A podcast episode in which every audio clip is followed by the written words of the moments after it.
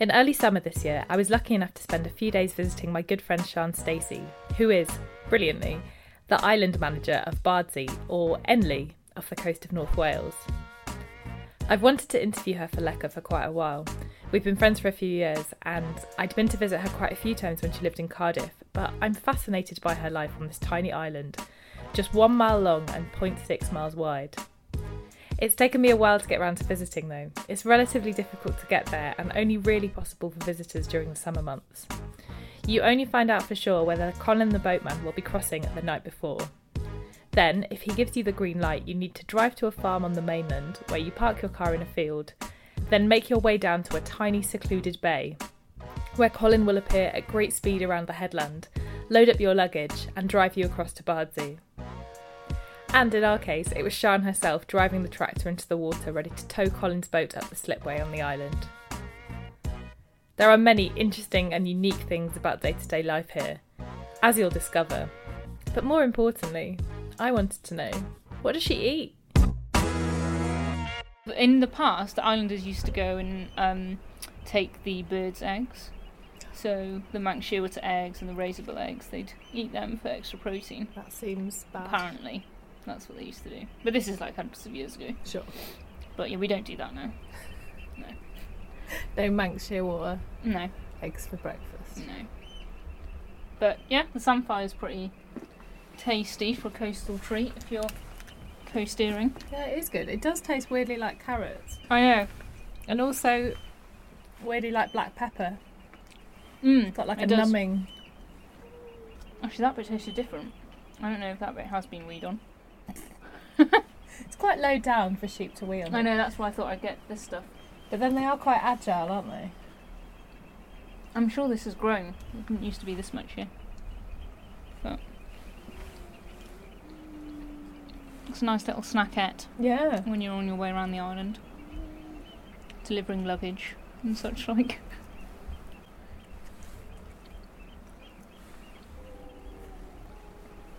Take a posy of samphire. So just enjoying the seal chorus. And so you could eat the seaweed here, Oh yeah. but I, I don't. I think there's a particular type of seaweed that's best. But in Wales, it's quite a tradition laverbread. Oh, of course. The seaweed. Yeah, of course. Does your phobia of seaweed extend to eating it? Uh oh yeah, no, I could eat seaweed. I That's have eaten showing lava it who's bread. boss. Exactly. Okay, bye, my bun. Uh, I think we've got all the flour in.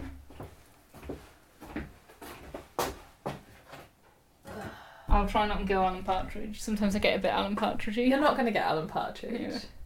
It's fine. I'll edit. I'll edit the Partridge out. Yeah. I reckon I can edit. Welcome to the places of my life. Gonna make some bread today. This truly is the place of your life, though, isn't It it? kind of is. Yeah, that's true. So tell me where we are. So we are in my kind of ship's galley kitchen at the back of our house with massive Welsh slate slabs. Yeah, it's Um, pretty hefty. Original 1870? Because yeah, that's when these houses were built, Yeah, 1870s. So they're which is pretty amazing. They've they've built them to last. yeah, well they're kind of weird, like weirdly big buildings for such a small island. But yeah, no, they're pretty sturdy. Um, Yeah, they are actually. Mm. They Yeah. were too well. That's kind of why people left the island because this guy that owned the island at the time, Lord Newborough, he rebuilt all these buildings for them. I think it was his like philanthropic gift, but um, they've each got a fireplace in every room. So to go from a little like bothy with one fireplace for a family of five to having to keep six fireplaces going was just unsustainable. So probably one of the reasons people left at the time. So how many people live here now, full time? just four of us full time. There's more. No, there's the same number of dogs as there are humans here over winter. Only recently there was only yeah. So. That's And how nice. many? If the island is full, so with visitors, how many? How many maximum? Um, no more than sixty-five. That's quite. That's a big difference. Yeah, it is. Yeah, Four to sixty-five. yeah. So normally this time of year there's twelve other residents. So the guys down at the observatory, Colin's parents who still lobster fish around the coasts, and then us and the farm. Can you hear the swallows? Yeah, there's a little cheap they cheap. just nice. they've just um some of them are just fledging from the nest, So they keep coming around the garden. You I saw see some of on the them flying earlier. Yeah. Can hear the little cheeping. Yeah. Yeah. How did you end up in this kitchen on this island? I got a job that I applied for. So I've been coming to Bardsey since I was eight. So it's kind of like my second home. And there was a job advertised for island manager. So I thought, what the hell? I'll give it a go. And got the job, which was exciting and terrifying. And then we moved here. Well, Mark, my partner, he already lived here. He was at the observatory. So that was a, an added bonus. Um, but we moved to live here full time on December the 27th. Uh, not last year, the year before. So it was pretty intense. Right, we we arrived and this the whole kitchen needed a clean before we even did anything, and there was like a dead starling in the front room, and uh, yeah, And that was your Bardsey welcome. that was the welcome. We did have nice warm welcome from the people from the farmers, but yeah, That was dead, the island's welcome. dead birds and mold everywhere and mice. Yeah. And day to day, what what does your life look like? Uh, it does differ between the time of the year and the day of the week. So this time of year, I've got to look after all the guests. So start their ovens, uh, still wearing a wetsuit if I've just been for a swim, as happened last night. They take luggage down to the boat, do changeovers on Saturday, uh, try and fix anything that breaks, put new window panes in the windows, painting, like anything. So quite a lot of, and then like boring paperwork as well it's not completely free from that type of stuff. And can you explain some of the ways in which life here is different to on the mainland? Uh, so we're off grid, which is an easy way to start. So we have no sewage system here, so we have compost toilets. So I have to empty my bucket of compost human waste maybe once a week, That- twice. The way you said compost human waste was like vaguely partridge. I like it. Yeah, like you, like you. Yep, compost human waste. Uh, tip: Don't empty it if it gets to the tickle factor, because it's quite heavy. Don't do it on a hangover, and you get to know each other quite well. But it's actually fine. Like you've said, that It's the fine. toilets are like fine. They don't smell as bad. I've been either. here less than 24 hours and we got used to it. The Yeah. sawdust, the sawdust that you sprinkle on top Little is sprinkle. an amazing natural neutralizer Yeah. of all kinds of odors. The thing you've got to remember, well, I you might be okay for only like five days, is remember to flush when you do go back to the mainland. That's what I find. The first toilet I get to, I'm like, no, I must flush it. Can't just leave Can't it. can't sprinkle anything on that. I've got You're to flush reaching it. for something to sprinkle on Yeah. top. So yeah. Um, and what else? The water comes from the island well. That's so you have to boil it before you drink it. Yeah, so there's actually there's two types of water that the guests use in their houses, isn't there? Cause you Yeah. notice that there's a sign when you come in. So, So- there's the well that's for drinking, but still needs to be boiled. Yeah. And then rainwater uh, for washing. Um, which luckily this morning we had a bit of rain. Surprise, surprise in Wales. But we haven't had much rain recently, so um, that's quite a relief to get the, the rainwater Is there ever a worry that it's, is it dried up for you? Uh, not in my time, but um, I've been here when it's dried up, and it's quite. We have to ask guests to bring over their own drinking water, and then they'll have to use the well water for washing, and it's it makes it makes you appreciate like things so much more, and the, the process of doing things like what we're gonna do. th- There's time involved in things, so Mm.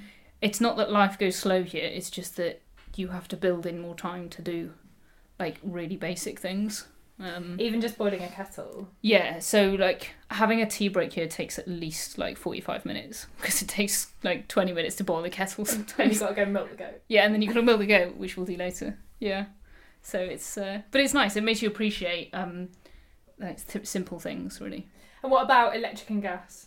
So I've got in my house electric, which is generated through solar. All the other houses that people can come and stay in, they only have electric for a fridge.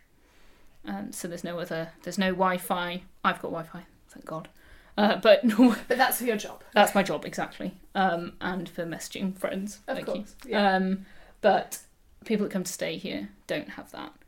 Uh, there's no phone signal here, so if you want to phone anyone, you've got to climb a mountain. Um, if you, yeah. and still then, I'm imagining there's still no 3G. Uh, no, apparently somebody found a rock on the south end the other day with 4G. Okay, I might have to go and find that rock. Yeah, it's 4G rock. So, but I don't think I don't really want to put it on the map because there's something you don't. This is what nice about this place. You don't see people with screens, so people are kind of always engaged in what's going on around them and who they're with, uh, which is really nice. I think the thing that's been really obvious to me since I got here is that you become like much more aware of the impact that everything you do has on what we have. So the water, for example, you, you're really aware of what you take because you're like, okay, well I'm going to boil this much and that's going to use that much gas, Mm. and then I'm going to make sure that I've got that for drinking, but I don't want to heat too much because that's going to be a bit of a waste. We don't, you know, Yeah. and then guests have to take their rubbish away with them. So Yeah. you're sort of confronted with that, even though obviously you put the bin, the bins out. There's something about having to actually travel back with Yeah. everything that you've used that can't be composted. Yeah, and so for us, like residents that live here, like we don't have a rubbish like collection because you know Colin the boatman doesn't want to put our bins in the rubbish each week, so we basically wait until we go off and then take all our rubbish with us. So we have to be really like like we obsessively clean our recycling just to avoid the smell. you know, I mean we keep it all in the, in one of the sheds, but things like that that um you really kind of think about. Mm. Um, yeah, so there's stuff like that. I'm sure there's other things. I mean, like last night I said it was my bath night, and it's like going back like a hundred years. But this time of year, like we don't have a full wash every day. Like I have a tub wash. Because you can't. You can't. We just don't have enough water. And it's quite funny. You'll go right. I like go down to the farm, and I'll notice that one of them's got wet hair, and I was like, "Oh, was it bath night? It was our bath night too. That's funny." And like we're just like comparing these like little island quirks. So yeah. And then yeah, I suppose the other thing is trying to to grow our own food because getting food shipping can be quite challenging, um, particularly Yeah, during the winter months. That's definitely something I want to talk about. So, as a, how do you kind of plan ahead, or do you, how do you kind of go about planning what to eat? So when we arrived, our kitchen looked like a corner shop. Like we had just like cans everywhere because that's what get kind of gets you through the winter. Um, so we do do like a big order. Um, us and the farm do an order with Suma. Um, so we have like bulk things arrive, which is makes a big difference. Um, And how does that get here? so it gets delivered to the farm on a pallet, and then they've got this crane on the mainland where they'll load it into the boat. But then when it gets here, we manhandle each item individually. Um, so that's kind of the other thing. Like all of your things are on for all to see. So you know, if you go to Tesco and you're like, oh, I'll sneak in a packet of like digestives or something. I don't know. Probably a bit more naughty than running through a field of wheat. Anyway, uh, yeah, you can't like order I don't know, like Rachel at the farm has got this weird addiction to sauerkraut.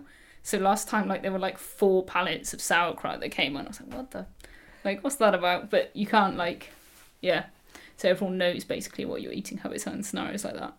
And then we also get Tesco deliveries, um, which have to arrive at the farm, but we have to know that Colin, the boatman, is going to go the following day because you can't often get them in the morning before he comes. So that's kind of what we order our fresh things through. But if that doesn't happen when it should happen and the weather gets in the way, it's a bit of a waste of money and very frustrating. So especially when you know it's sitting there. yeah, like we had a moment in the winter where we delayed a, a trip because we delayed our order because we thought Colin was cancelling, but he didn't. But by this point, we'd already already delayed it.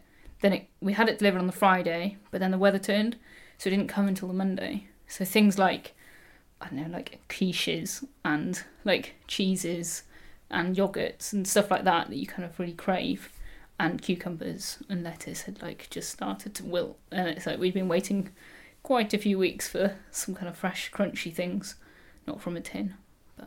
Is that the thing you miss most? The cr- crunch. Like, what, Yeah. What, so, what are your biggest cravings when, like, in the depths of winter? Um, probably fruit and like cucumbers, things like that. So I thought it would be like pizzas and like takeaways, but actually, like, especially when you listen to podcasts like Lecker, you can make your own curry from scratch. There's no Deliveroo. Although the other week I did have someone bring me around a curry. They'd made too much, and they were like, it was about nine o'clock. They were like, "Hello, um, we've got a curry." I was like, "Oh my god!" Come in. amazing. And like I didn't eat it at the time, but I, we had it the following night. And then another time, some guys went fishing and they had some mackerel and they turned up. We'd had dinner, but it was fresh out the sea, so I was like, brilliant. So I had mackerel for pudding and just like pan fried it with some butter, and it was just oh, amazing. Are you tempted to start fishing? I tried, and I'm not brilliant. But I don't know how you'd be good at fishing. It's just like patience. and- Yeah. Practice, Yeah. patience. So tell me what you're going to make. It's really exciting. It's bread. But you see, this is one of those things that we take for granted fully. Yeah. And you can't just get a loaf of bread from the corner shop. No. so Um, the bread that most of the bread you eat, is it bread that you make? Yeah, yeah. It's kind of like pretty normal to have. Like I'll get up in the morning and just get the bread going because I'll I try and do two rices 'cause I find it's a little bit nicer. Um, but then you've got to. It's useful because we've got a Rayburn, which is our hot water system and our heating in one room system. Um, And you cook in that. Yeah, so I'll rise it on it and I'll whack the heat up so then I can cook it. And the, it seems to cook it way better. I don't know why. I think you've got the gas oven as well. But yeah, the gas. I think the gas is like too harsh a heat or too hot. There's something about the Rayburn; it just makes it better, um, and still really crusty. Nice. Um, Yeah. So shall I start? yeah, talk me through. Uh, so I tend to mix my flours because if you make it just with white bread flour, um, it's a bit too like sliced white bread, which is also kind of my favourite thing ever. Um, Yeah, you were saying that's your guilty pleasure. So Yeah, sliced white, that's your treat. Frozen sliced white bread. frozen sliced white bread because it literally I can have toast in like two seconds, rather than making a loaf from scratch. So, so yeah, I'll put like just over half, like two thirds white, and then mix it with um, wholemeal. I did try. S- I wanted to be really good at um, sourdough. I wanted that to be my thing, but I tried it and failed abysmally, and have never gone back to try it again. As we said, why do things that you crap at? Yeah, exactly. Yeah. Yeah, that's probably not very good messaging, is it? the thing is, with this job, there's so much stuff like I've had to learn like everything, like Yeah. how to sterilize a drinking water system, how to fix windows, and how to put doors back on hinges. How to modernise a composting toilet system. Exactly. Toilet poop it revolution. So I kind of just want to be able to do something good, and so that's why I just stick to what I can do. So I'm using water from the tap just because we're gonna cook it, so it's gonna get. So that's straight out of the well, and normally you'd boil it before. Normally I boil it, so I've mixed it with some boiled water already, but um, the rest is from the top. So we shouldn't die because we're gonna cook it, so it'll be fine. And I've got I hate so Mark, my partner, makes doesn't make bread that often, but when he does make it, I can't stand and watch him because he just like goes all in, and I am quite fussy about how I make my bread. So Oh, you've got to put the water in gradually. Yeah. Yeah. and you've got to make a little well for the yeast. Yeah. So the yeast is going in. yeast is going in. I do. So this is 500 grams. This is like one large loaf. Uh, not a kilogram on there. And I think I think I do a spoon and a half of yeast. But I might put a bit more because this has been open for a while. Bread making's an art, not a science. Actually, it is definitely a science. It's kind of in the middle, isn't it? Yeah. It's like a, a humanities degree. That's And so. we would both know about that. Yeah, this is goldsmith's bread. Um, and also salt, but the key thing being that you put it around the edge, otherwise you'll kill the yeast. So if you put it around the edge, by the time you've mixed the yeast in, it, it's got a chance to do its thing No way. and come alive. Otherwise, you kill it straight away. I think people know that, I didn't know that. didn't you? I don't make bread that often, but I didn't know that. Also, use olive oil. This is a tip my friend Tim taught me. Was rather than put flour. That was the bread. That wasn't a wee. It sounded like a wee. It did sound like it. Uh, rather than, you know, like put like on a floured surface. He said if you do it with an oiled surface, it goes much better. So That is good to know because otherwise you end up adding too much flour to the bread, and it's because it needs to be sticky. yeah, and you've already weighed the flour, so the more flour you add, it's going to change it. Whereas Very good point. the oil doesn't do it too bad. So I put a little bit in with it as well. Just some people put butter, but Mm. so I've gone in with my hands now because it, I find that once you get to a certain stage, unless you use your hands, you don't know how it how it feels, and you don't know Yeah. how much because you can totally overdo the water, and then you've got a mess.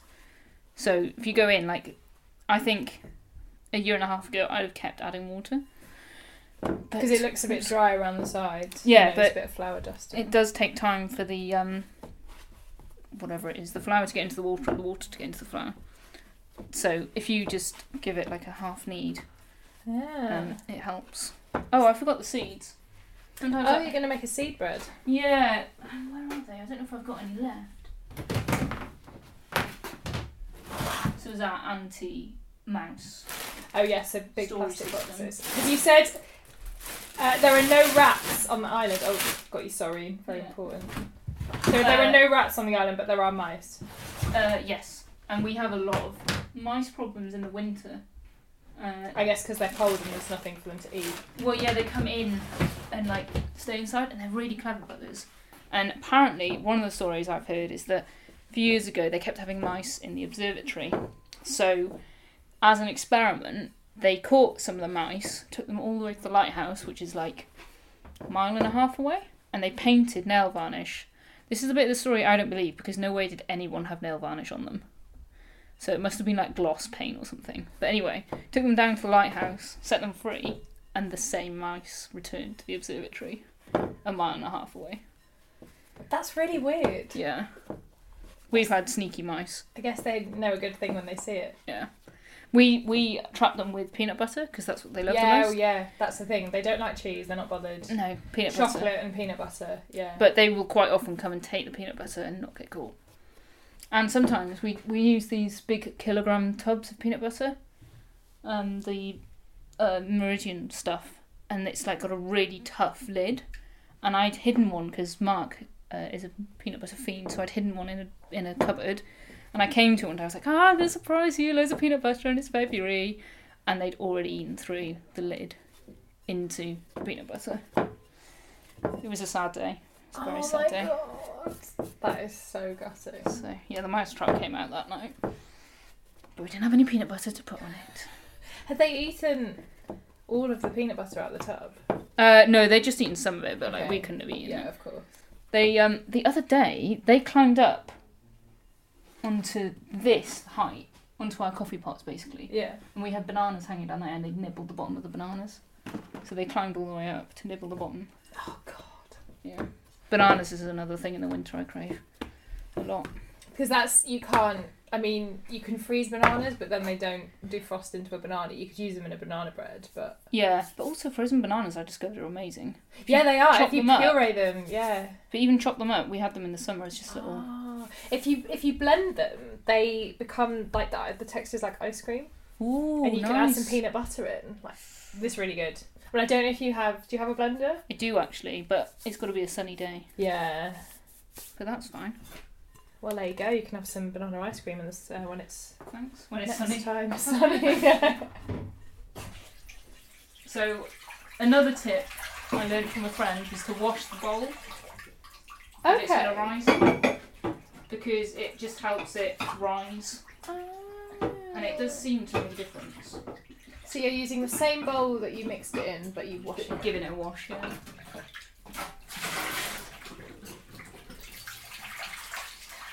Plus, it means that there's less. If you don't wash the bowl, you will never get the bread off the bowl when it dries. So it does help.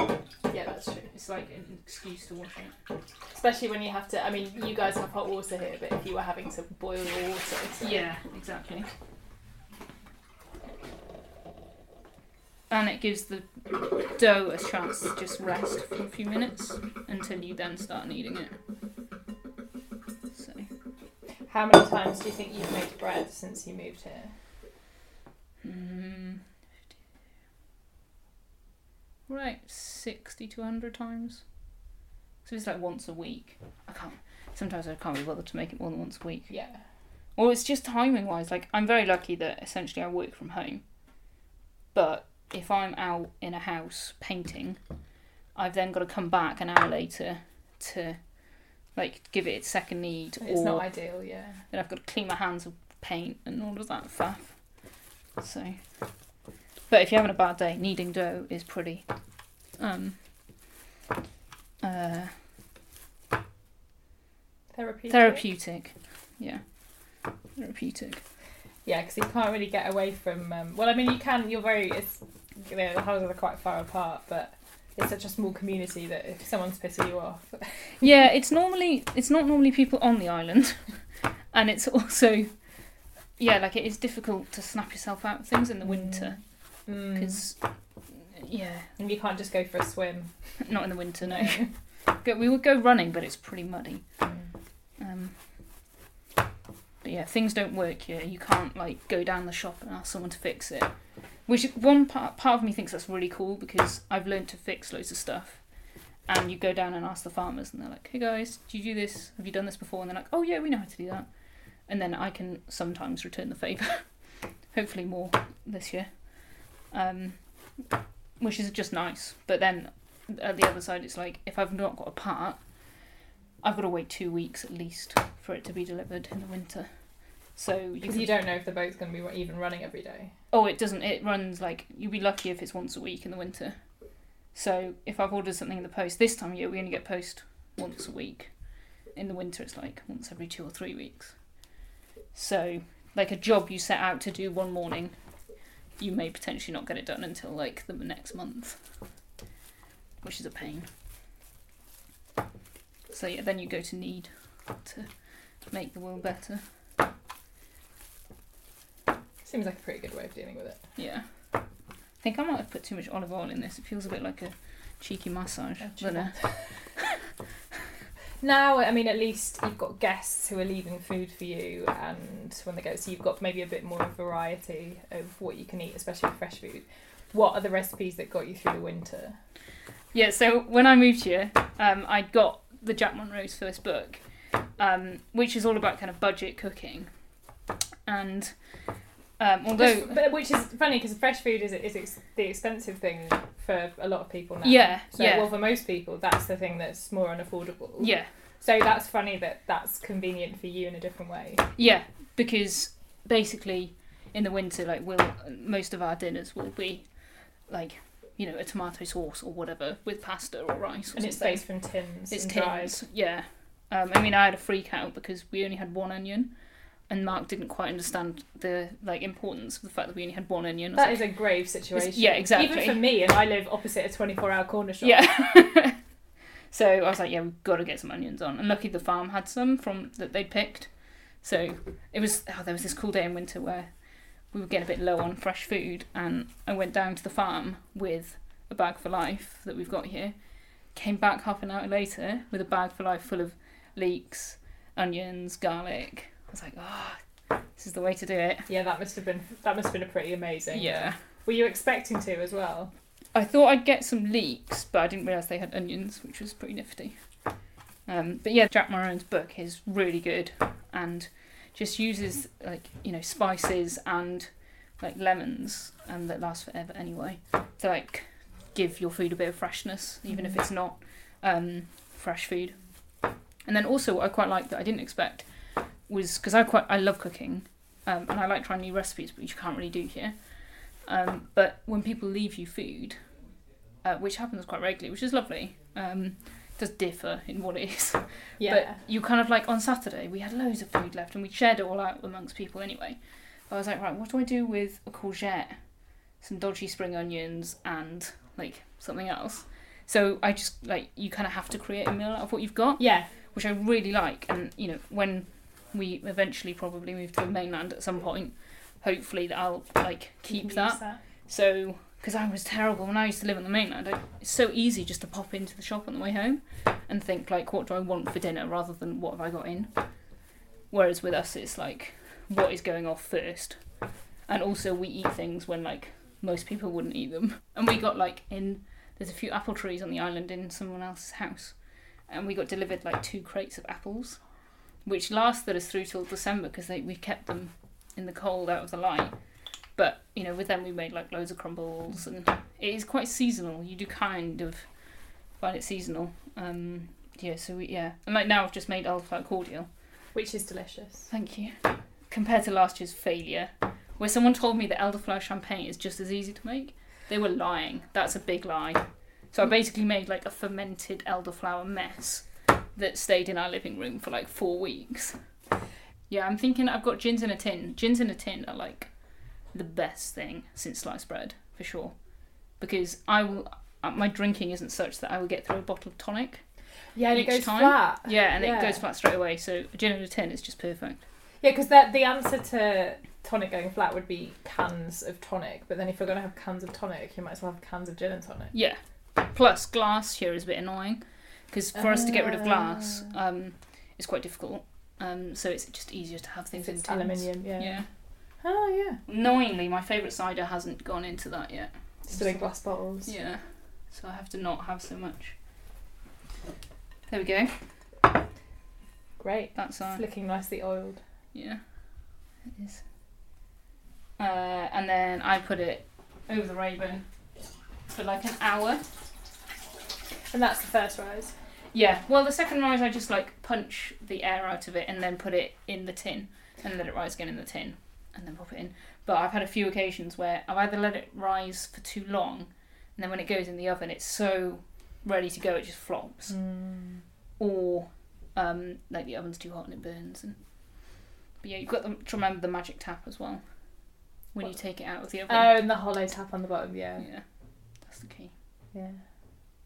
Yeah. Great. Let's get it on top of the Rayburn. Um, I just put some cling film, which isn't very sustainable island of me, but Need It's a probably- damp tea towel.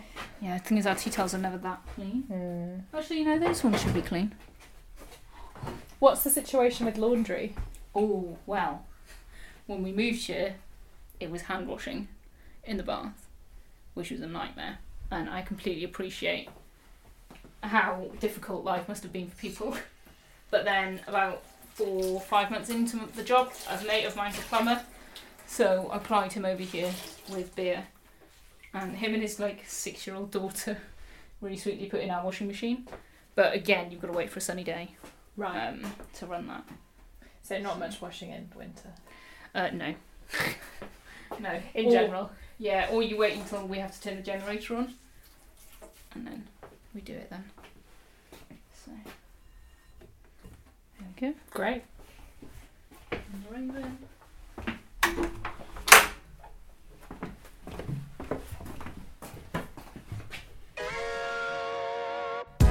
So I got to try Siân's bread when it was ready, and it was delicious. Uh, the butter that I attempted to make by hand from the goat's milk I collected, less so.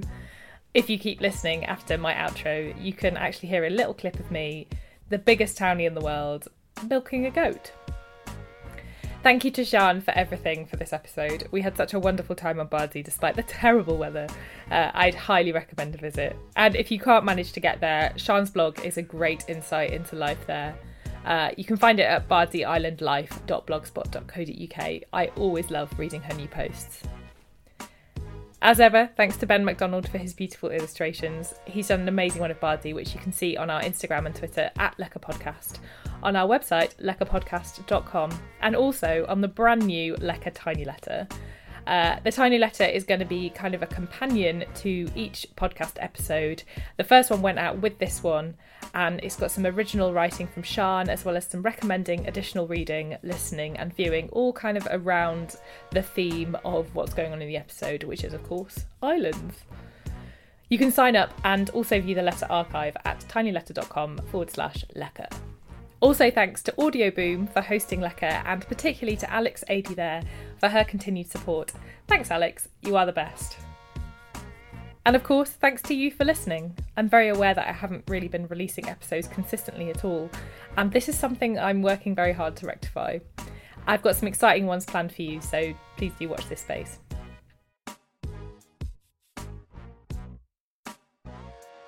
And to play us out, as promised, here's the very patient Bardsey Goats. Come on. Come on! Good girl. Come on, Snowdrop. So Snowdrop's the kid. Oh yeah, Snowdrop's a little baby. That looks like the bucket. I did this proper washing, so. Cool. Come on, goats. Morwenna. Morwenna. Come on then. You two. No, not. Go that way.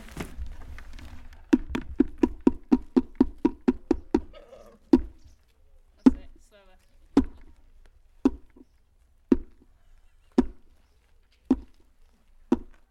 I did not predict that was actually going to work. I'm basically a goat whisperer. You should get into vlogging, I think. So you're not going to capture this on the. I know. I'm not going to capture that the goats are fully coming towards me. Come on then. Oh, you sneaky. Come on, you come. Oh, yeah. Where they're coming in here. Yeah, that one where the mountain bridge going. Come on, goats. Let's get her going, 'cause sometimes getting them going is a bit fiddly. Well done, Morwenna.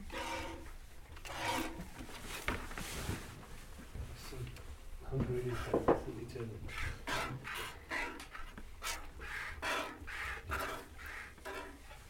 Do you want another go? Yeah, all right. So, you kind of want to. You pull, but when you do that, it brings milk down into the udder, and then you kind of squeeze it like that. So you want to lock the, lock the milk off so it doesn't go back up into her Okay. into her udder. So you just hold on to the top of the teat. Okay, yeah. That's it. Oh, brilliant.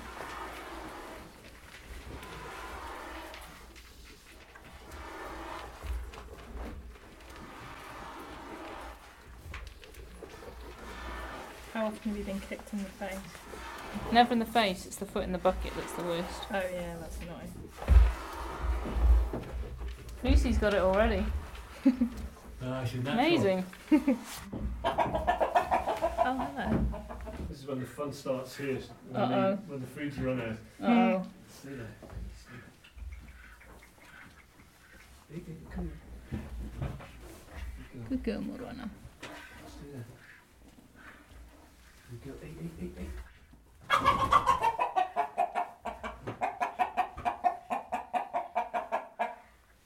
Talk now. Mr. Turkey.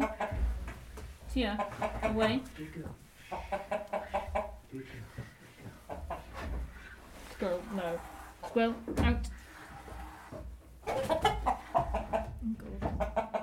You're right with birds.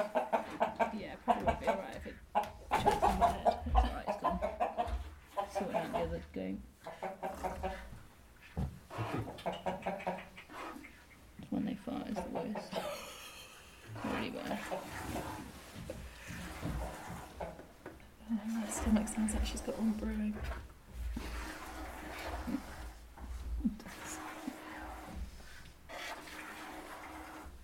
I don't know whether she's empty on there. Stay there, Morwenna.